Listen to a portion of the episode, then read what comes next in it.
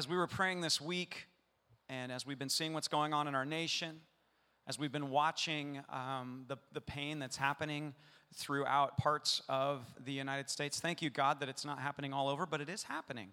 And we're seeing um, this, this um, well, explosion of, of racial tension. And we're seeing some horrific things being done. And, um, and we, as the church, as the body of Christ, we are ministers of reconciliation. Jesus Christ came and reconciled man back to God and then us one to another. So when we're baptized into Christ, then, then the scriptures say, Do you not know that you are ministers of reconciliation, as though Christ were in you, saying, Be reconciled with God? And we know that in Christ there is neither male nor female, there is neither Jew nor Gentile, circumcised nor un- uncircumcised, um, but we are all one in Christ. And the enemy from the beginning of time has been trying to separate people. He comes to kill, to steal, and destroy. So if you see things being killed, stolen, or destroyed, that is the work of the devil. And Jesus came and said that he came to destroy the works of the devil. And if we're about Christ's ministries, we're called to do the same thing. And so I want us to walk through that today. And what we're going to do today is we're going to pray. We're going to pray today. So our response, first and foremost, is that we're going to pray. So um, I want to begin with that, with that place. What does it mean to pray? What does it mean to intercede? And so let's just start with the best uh, intercession uh, prayer guy of them all, Jesus Christ. Forgive them, Father, for they know not what they do. And Jesus was praying while giving his life as intercession. You catch that? Jesus is on the cross, reconciling mankind back to God. And while we're crucifying him, because you know that we have all crucified Christ, he died once for all. That means all. That means us. That means we. And we all together have sinned and fallen short of the glory of God. So there was a cost that had to be paid in order for justice to be done so that we could be reconciled to a holy and loving and a just God who didn't just, he didn't he didn't simply lower the standards so that we could be reconciled, but rather he fulfilled the fullness of restoration of relationship. Do you guys know what justice, what the, what the fullness of justice is actually created to do? It's to bring restoration to relationship. In Christ, we saw what justice actually is. Justice was Christ dying on our behalf so that we could be reconciled back to God and then after that, that we could be reconciled one to another. It's amazing, isn't it? That's an amazing picture. Now, oftentimes in our day and age, when we hear words about justice, it's significantly lower the expectation of what that is. Oftentimes, when people talk about justice, they talk about fairness on a very one dimensional level.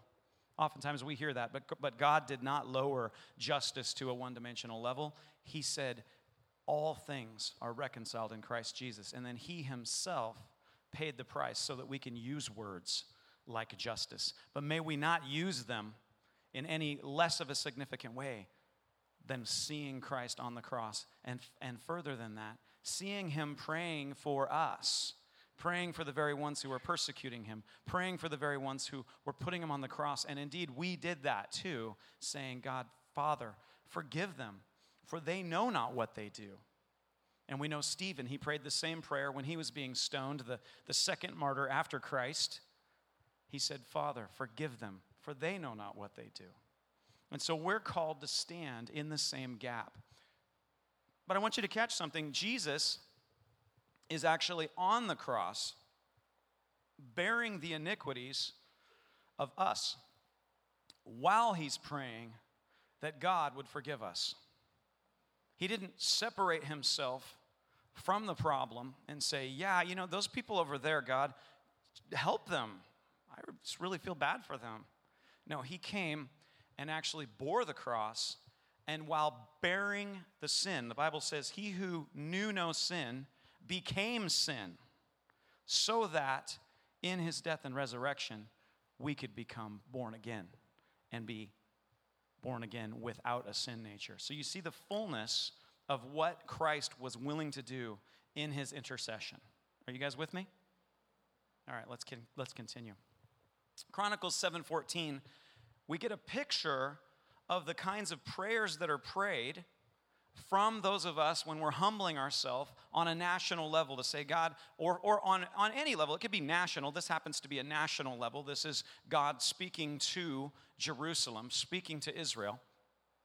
So when we're praying on a national level, or even for an individual, there's a certain posture that happens if we're to truly be inter- if we're to truly intercede if we're to be truly intercessors like what we just saw christ do. There's a there's a language there's a posture that we come with.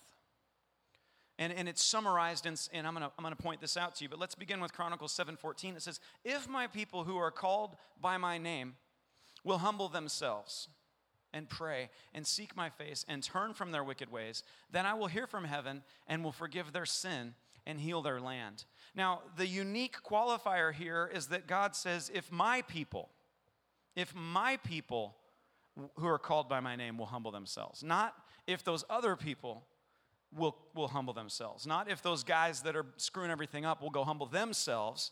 No, if my people, so, anyone in this room that would identify themselves as God's people, that means us. And that's everybody here. You're here because you, you do identify. I'm, I'm God's people, I'm with Him. And so that means us. So that's the number one thing is that when we're going to intercede, we have to recognize if I'm His people, then I'm the one He's talking to when He says pray. When He says pray. But then He says you've got to humble yourself. There's something about humbling yourself that qualifies. It. And I would say that's key because we just prayed the Lord's Prayer Father, Forgive us our sins as we forgive those who have sinned against us. There's always an immediate humility where we identify with Christ. In the same way, Christ identified with us by becoming sin. And you know what? He didn't deserve that. He didn't deserve that. Did Christ deserve to die? Anyone?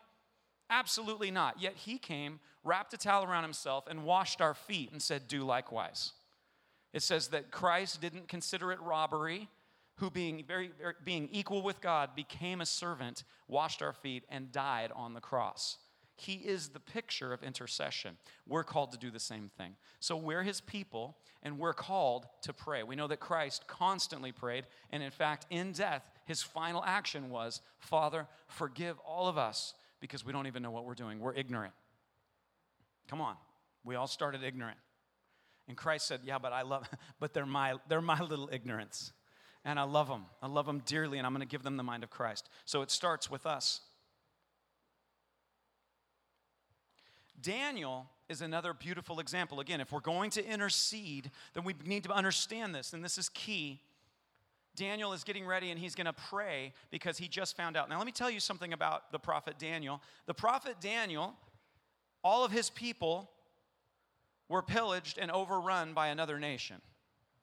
And Daniel and his three best buddies were taken into captivity and forced to become slaves. Everyone has been slave, enslaved by Babylon. So Daniel saw his nation as a child, he saw his nation destroyed by another nation. And they weren't a righteous nation. So he saw people killed. He saw his family killed. He saw his people totally torn down and degraded. He saw absolute injustice and horrific things happen. And now he's in captivity. And as he's reading the scriptures, he realizes that God is going to restore Jerusalem and that Jerusalem fell because of their own sins. How many of you know that Daniel, it wasn't his fault that he got taken into captivity? Right? Was it Daniel's fault? You got this little 10 year old kid or whatever age he was. His parents are killed. His people are killed. His friends don't all make it. His whole nation gets taken into captivity. He grows up. He's very wise. He loves the Lord. But how many of you know he wasn't like personally, he didn't personally go and say, I curse you, God. In fact, we know that Daniel is a righteous man, beloved of God. And this is how that man prays over Jerusalem as he is a recipient of the very negative things that his forefathers have done. Are you guys with me? All right, so catch this. Then I set my face toward the Lord God to make a request by prayer and supplication with fasting, sackcloth, and ashes. And I prayed to the Lord my God, and I made confession, and I said, O Lord, great and awesome God, who keeps his covenant and mercy with those who love him and with those who keep his commandments.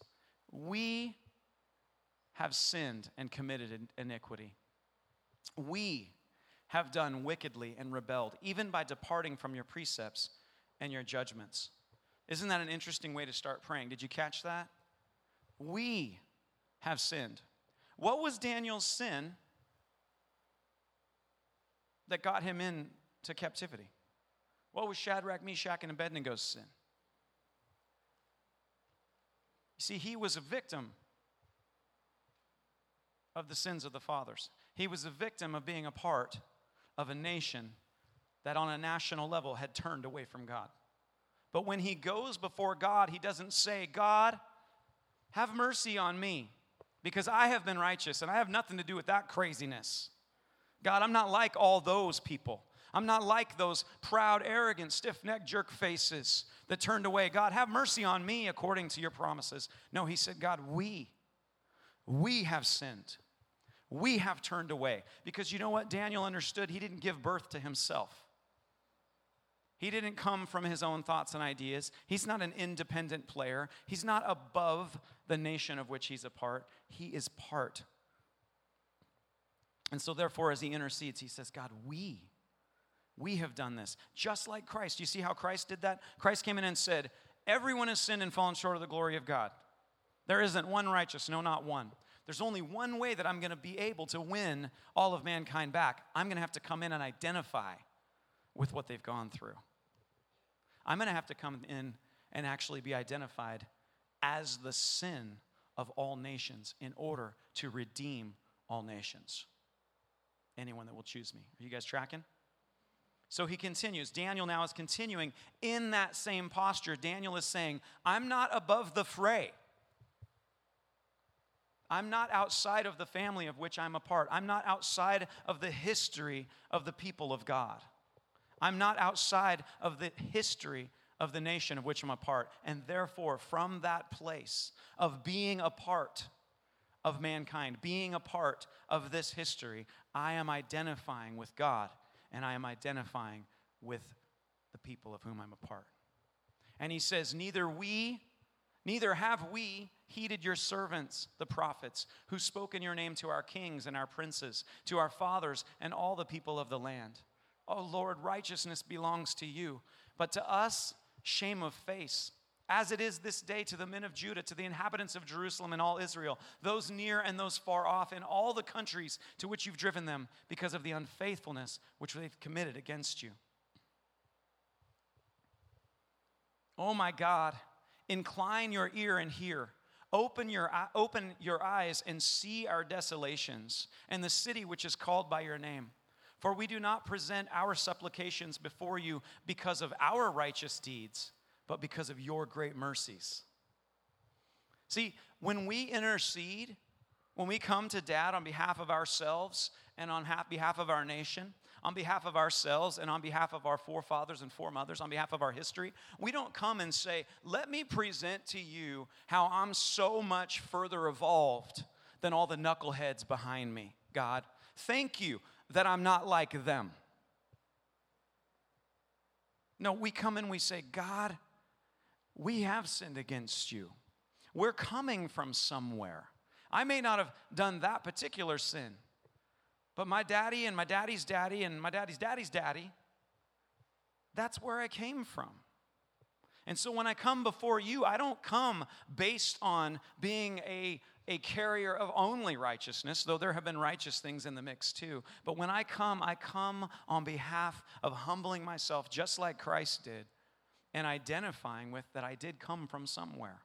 And so when I repent, I don't repent just on someone else's behalf, I repent on our behalf before God. See, the position is very much different. Daniel, and Daniel he demonstrates this beautifully. And he says, Not because of our righteous deeds, but because of your great mercies. When we come before dad, we don't come to say, We've been good enough that you should bless us. We say, You're so good, we're asking that you would bless us. You're so good that we want to be more like you. We aren't where we started in the garden, but we're not yet having the full kingdom come yet either. Is that fair? Lord, we're, we're not where we were, but we're, but we're not where we want to be yet either. So when we intercede, we, we take into context the fullness of what Christ is actually redeeming. We don't just stop short and say, yeah, well, that's ancient history. That's ancient history. Why should I have to why should I have to come before the Lord and say, "God, forgive us for these sins?" That was 70 years ago, Lord. See, Daniel is coming right on the cusp of Jerusalem being redeemed by God after being in captivity for 70 years. And he's repenting and saying, Oh Lord, I see what you're about to do. But he doesn't say, Thank you, God, that I wasn't like all those chuckleheads for all those years before. You see, we've got to come in and identify with what's going on and where we came from. Are you guys with me? And this is part of intercession. Jesus was willing to do that with us, all the way from Adam until eternity. It says, In Christ, we all died and we were all born again. In Christ, God was reconciling the earth, even from the foundations of the world. Why? Because there was actually injustice going on. So when we come and pray, it's okay for us to identify that everything isn't just roses and cherries. That everybody before us was really naughty, but we're really, really good. So why should we have to? Why should we have to identify with things that we may have not specifically chosen? Well, Daniel could make the same case, but he doesn't. He says, We have sinned.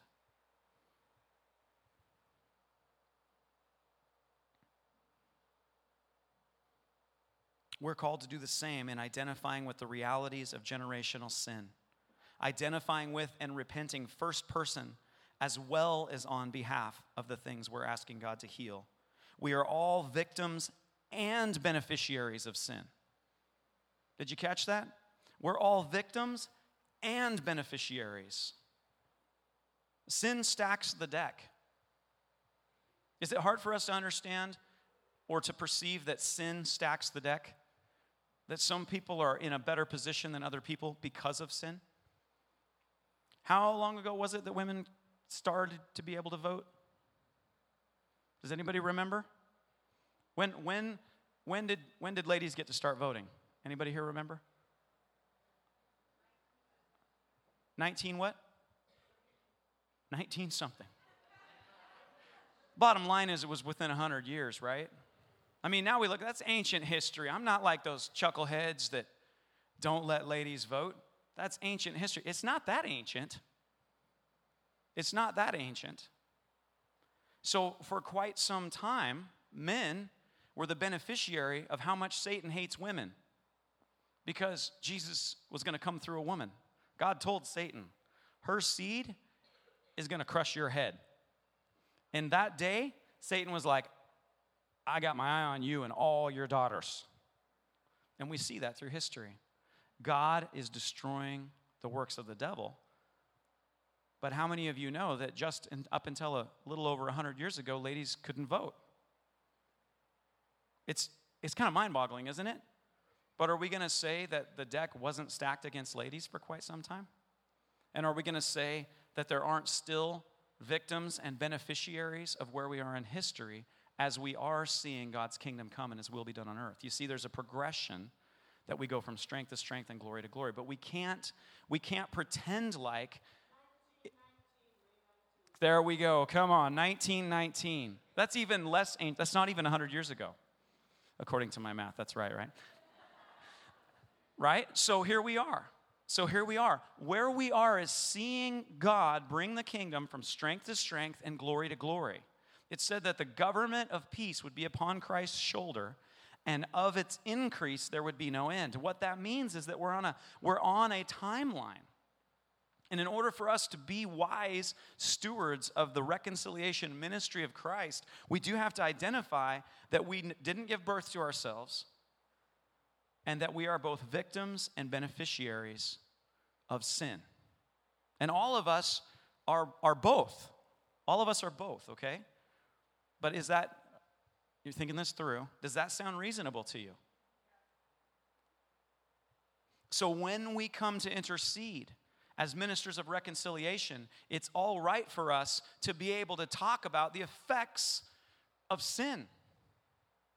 It's okay. It's okay to say that. It's okay to say, you know what? Our nation has done some extraordinarily good things, and our nation has done some extraordinarily terrible things. And some of them in the name of Jesus, quoting Jesus while we're doing the opposite of what he teaches.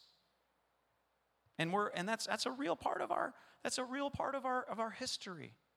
I don't know if you guys remember at one point I quoted from a from a pro-slavery preacher one time, and I read his rationale as he used scripture to defend enslaving his own brothers. It was horrific. How many of you guys remember that? A couple of you. Thank you. Thank you for that. It's horrific, but here's the thing it wasn't that long ago. So it's okay for us then, in this time and place, to say, Father, we need you to give us the grace, the humility, and the love to do whatever it takes as we have our tiny moment in history, our 80 plus years, to engage in seeing your kingdom go from strength to strength and glory to glory. And that doesn't happen by trying to separate ourselves from the effects of sin wherever they may be and however that however those cards fell. Does that seem reasonable?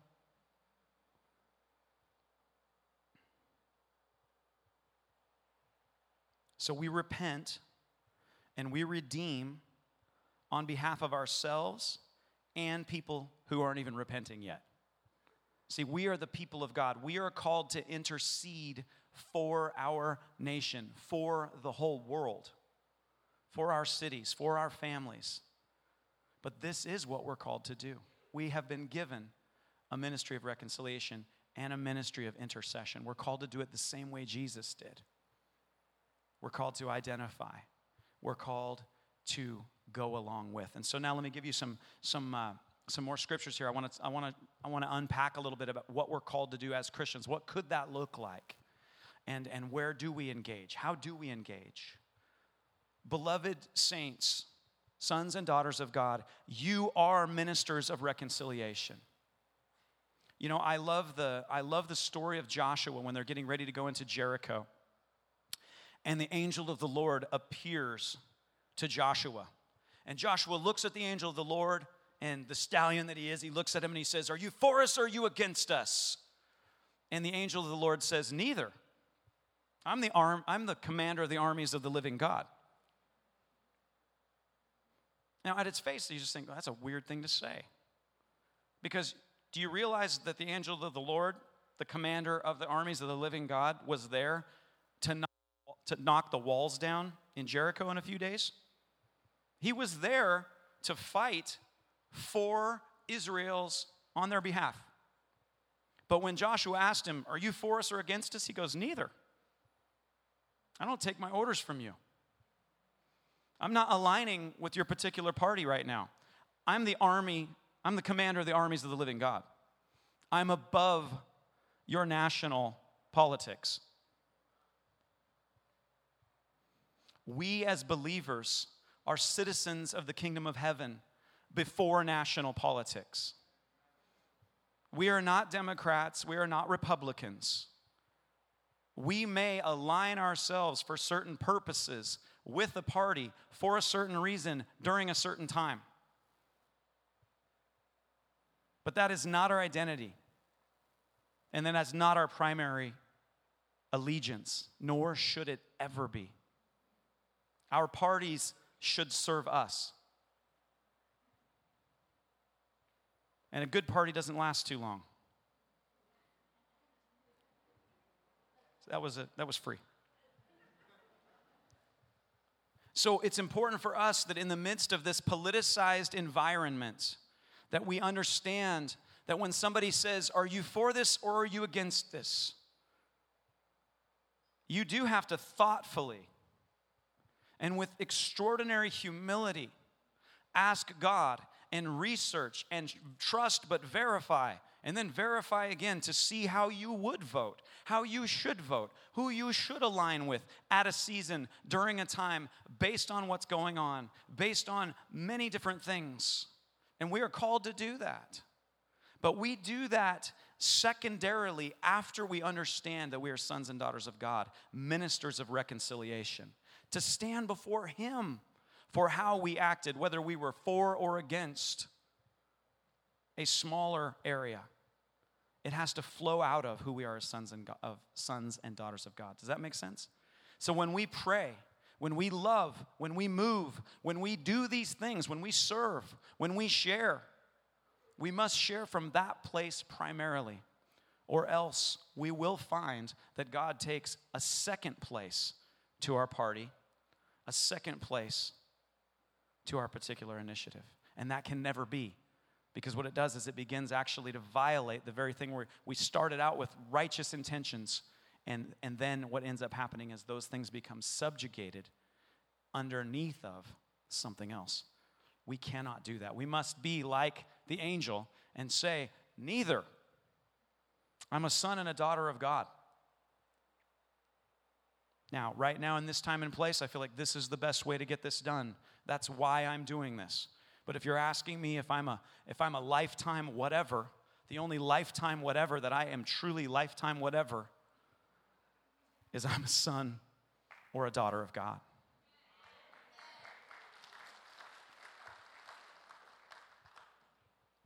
And so we see this in Ezekiel again. This is another prayer from that place as sons and daughters of God. And, and God is beginning to speak to the nation, and this is a, a repentance prayer.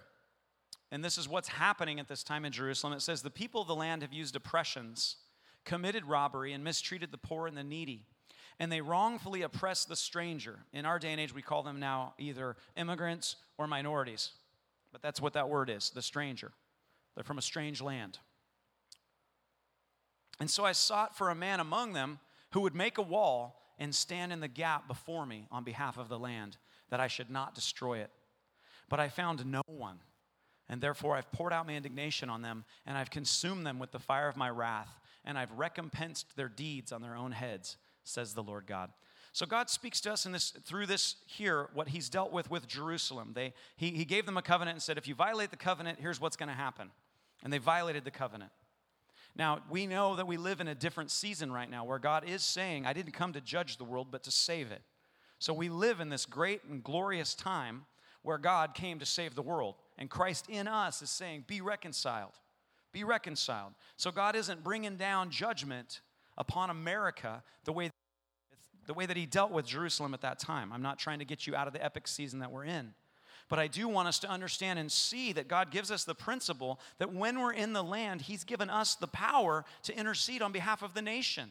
He's looking for men and women who will intercede on behalf of their nation, not to hold God back from bringing down fire on the nation, but that we would defeat the enemy, that we would destroy the works of the devil, because there are seeds being sown right now. And God doesn't want us to be reaping the seeds that are being sown that aren't the good ones. You see, when we intercede, we're, we're, just like Daniel was praying Lord, don't answer us according to our righteous deeds. Don't answer us according to our deeds, God. That's the last thing that we need. There's too much bad seed in the mix. Answer us according to the seed which you prophesied to Eve in the garden, whose name is Jesus Christ, through whom all the world is saved. Answer us according to the seed of Christ, God. Have mercy on us. I know that your desire is none should perish, but all should receive everlasting life. This is the intercession. This is what we're called to. So when we stand in the gap, we're not accusing wicked men to God. Jesus on the cross didn't he didn't accuse them and say, "God, pay them back for what they've done." No, he said, love your enemies and pray for those who despitefully use you. We're all about reconciliation, guys. We're all about taking the hit. We're all about finding a way. We're all about going into the impossible situations. And when people say, Are you a liberal or are you a conservative? We say, In this regard, neither. When it comes to reconciliation, neither. When it comes to seeing people reconciled to God, neither. I am here to see Christ formed in everyone that will have him. I'm here to see sons and daughters reconciled back to God. And I won't allow any other affiliation to become the label that you see me as first. Is that fair? This is what we're called to be. So, in this situation, we're interceding from that place. Now, Acts. You know how everybody, I don't know how many times you guys hear this, but I hear it a lot where people are like, man, we got to get back to the early church. We got to get back to how it was in the early church because that's how church was done. That's the model. And so let's just start there. Now, in these days, this is the early church. When the number of the disciples was multiplying, there arose a complaint against the Hebrews by the Hellenists because their widows were neglected in the daily distribution. And then the 12 summoned the multitude of the disciples and they said, It's not desirable that we should leave the word of God and serve tables. Therefore, brethren, seek out from among you seven men of good reputation, full of the Holy Spirit and wisdom, whom we may appoint over this business. But we will give ourselves continually to prayer and the ministry of the word. And the saying pleased the whole multitude. And they chose a man full of faith in the Holy Spirit, and Philip, Prochorus, these are some great names, Nicanor, Timon. I didn't realize Timon and Pumbaa. Timon. Okay.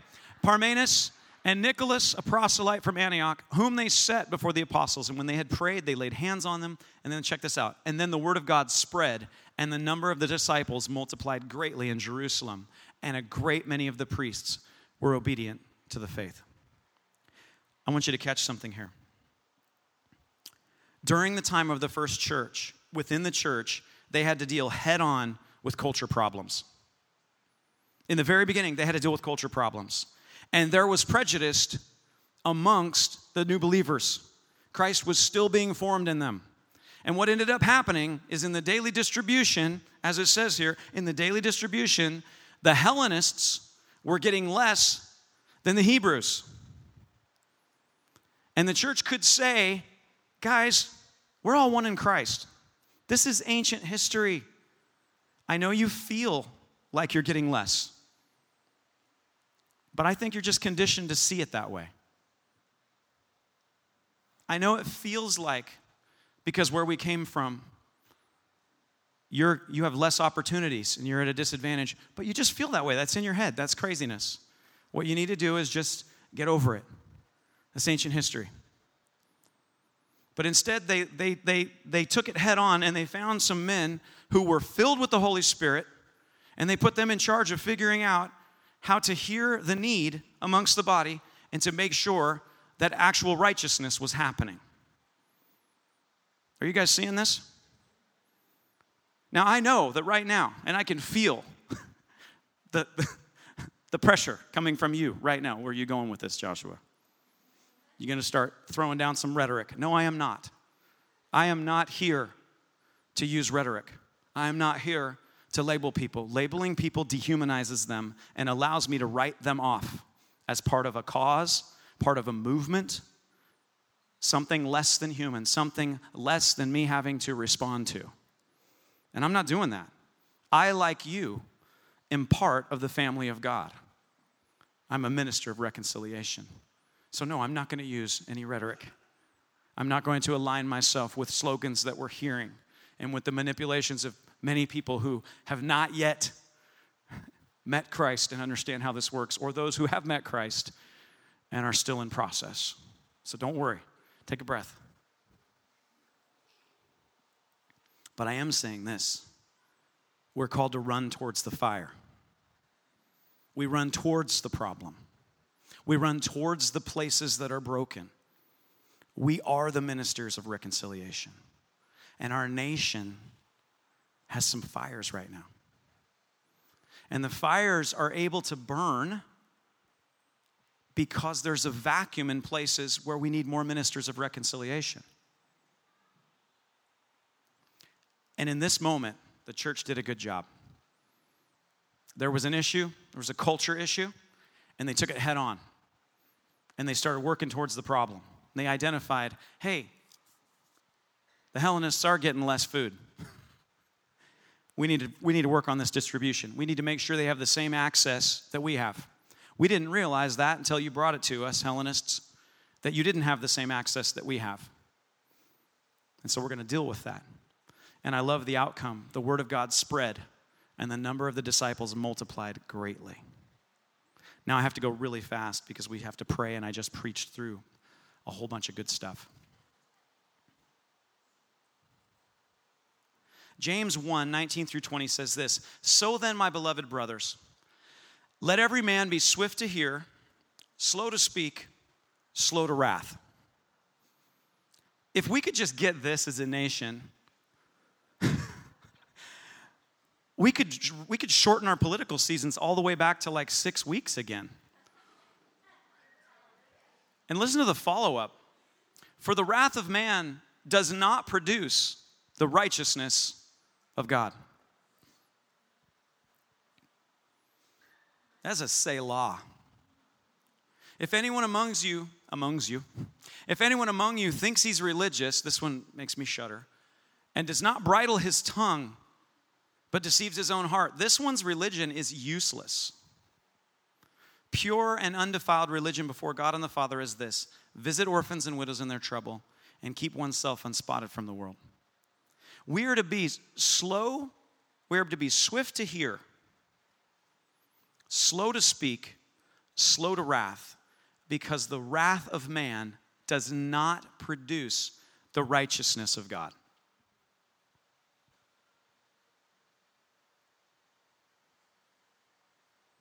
We have an entire nation right now that has been electing people based on the wrath of man for quite some time now. What are we going to do, sons and daughters of God? Where do we engage? We have horrific things happening in our nation right now because the wrath of man has flared up. And, and I'm not going to try to oversimplify this because you know what? It's very complicated. And we do great damage when we try to answer complicated issues with simple, little, one dimensional answers. When we try to make a multifaceted issue into a one facet issue, we're just not listening anymore. God didn't say we had to make everything simple, He said we had to love everybody, no matter how complicated it gets.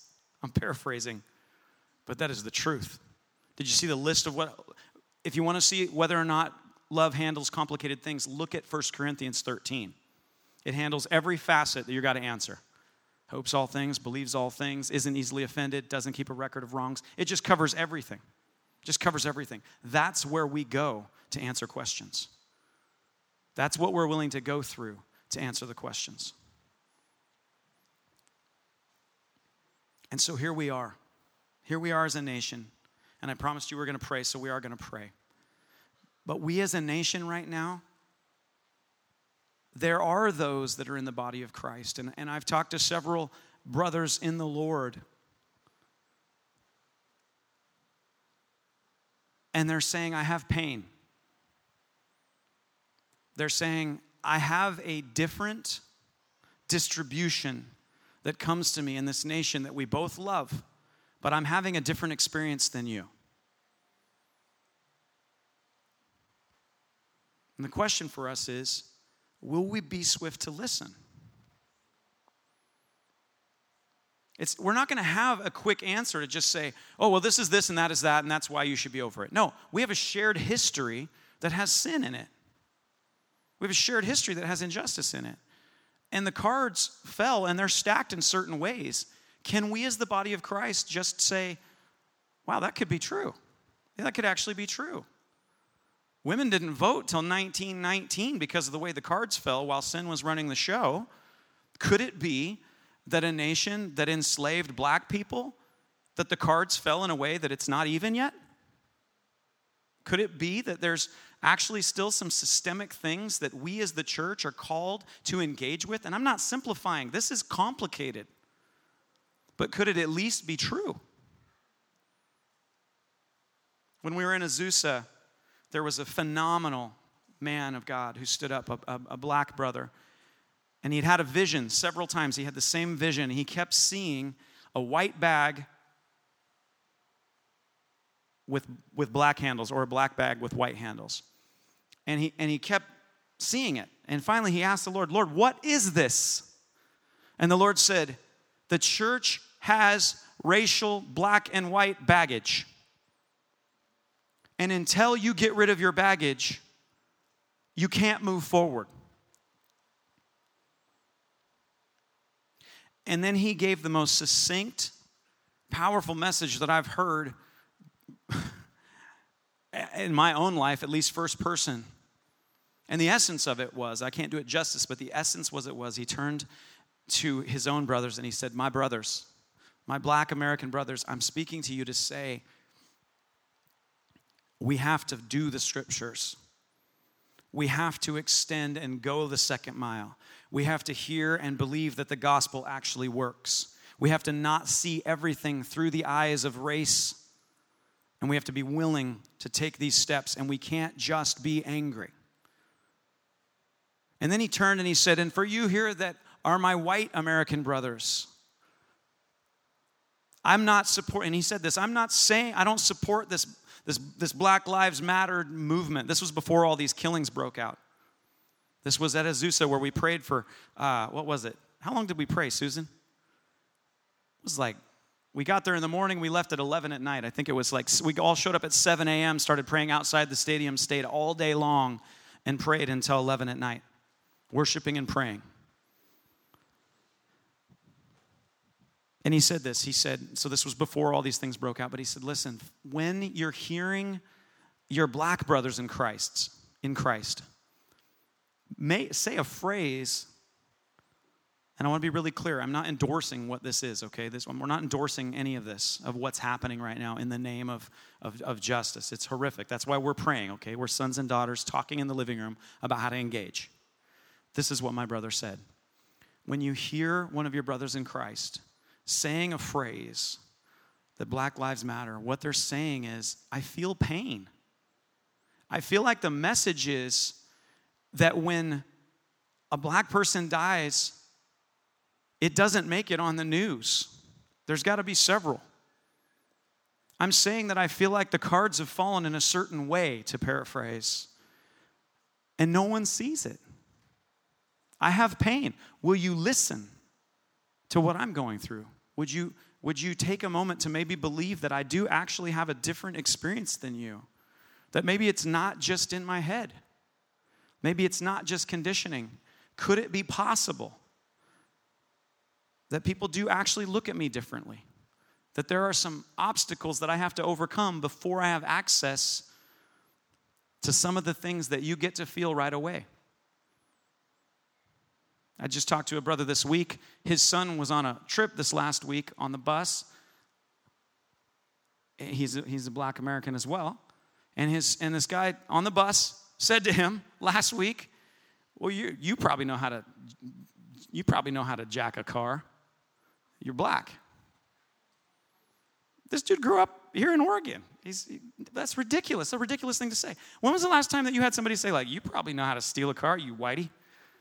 You've never had, I mean, maybe somebody here has. I don't want to deny you your pain if you have that, but I'm just saying, there, could it be that there's real things happening here? And the point is, let's not get sucked into the rhetoric and into the political side of things that pits brother against brother because the enemy is in that camp.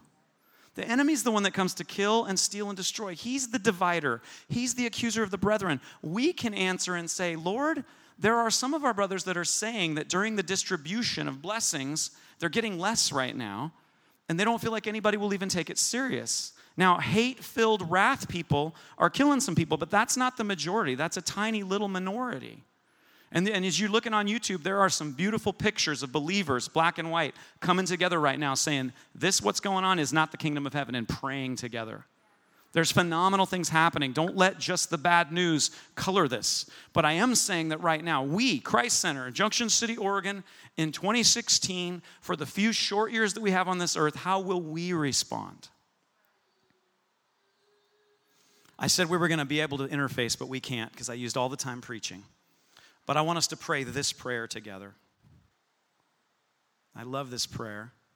I have, look at all these good scriptures you're missing out on. I love this prayer. I'm going to just read it to you first, and then I want us to stand and pray this together.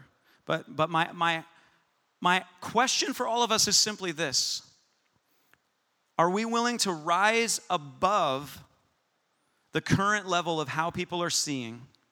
The Bible, remember when Paul's talking to the Christians and he says, There's still strife and fighting and quarreling among you. You're acting like mere men.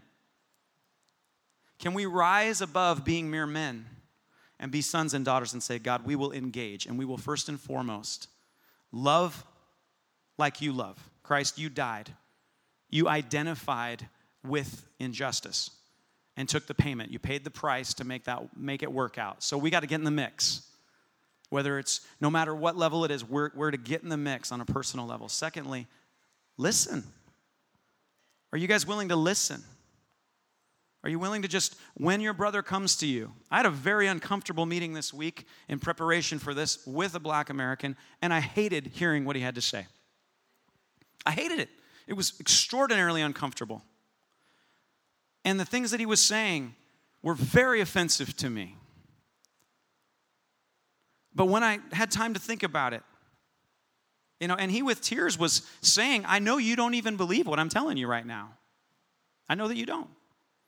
And we had a very frank conversation, and I said, It's just so hard for me to imagine this. And I don't have time to, to go into the details, but the point was this is a brother that I respect. This is a brother that's an, an elder in a, in a different church. This is a brother that loves the Lord, a kind, generous man who, well, I'm not going to identify him, but gives his life away in ways and levels that I'm not even at. And I'm pastor at Christ Center. So this is a beautiful man who's having a completely different experience in this nation, which is on a continuum, coming from somewhere and moving towards something. And he's asking us, he's asking me, would you engage with me as a fellow believer? Would you engage with me and ask God to heal our land? But would you be willing to just see this? Could you just see this?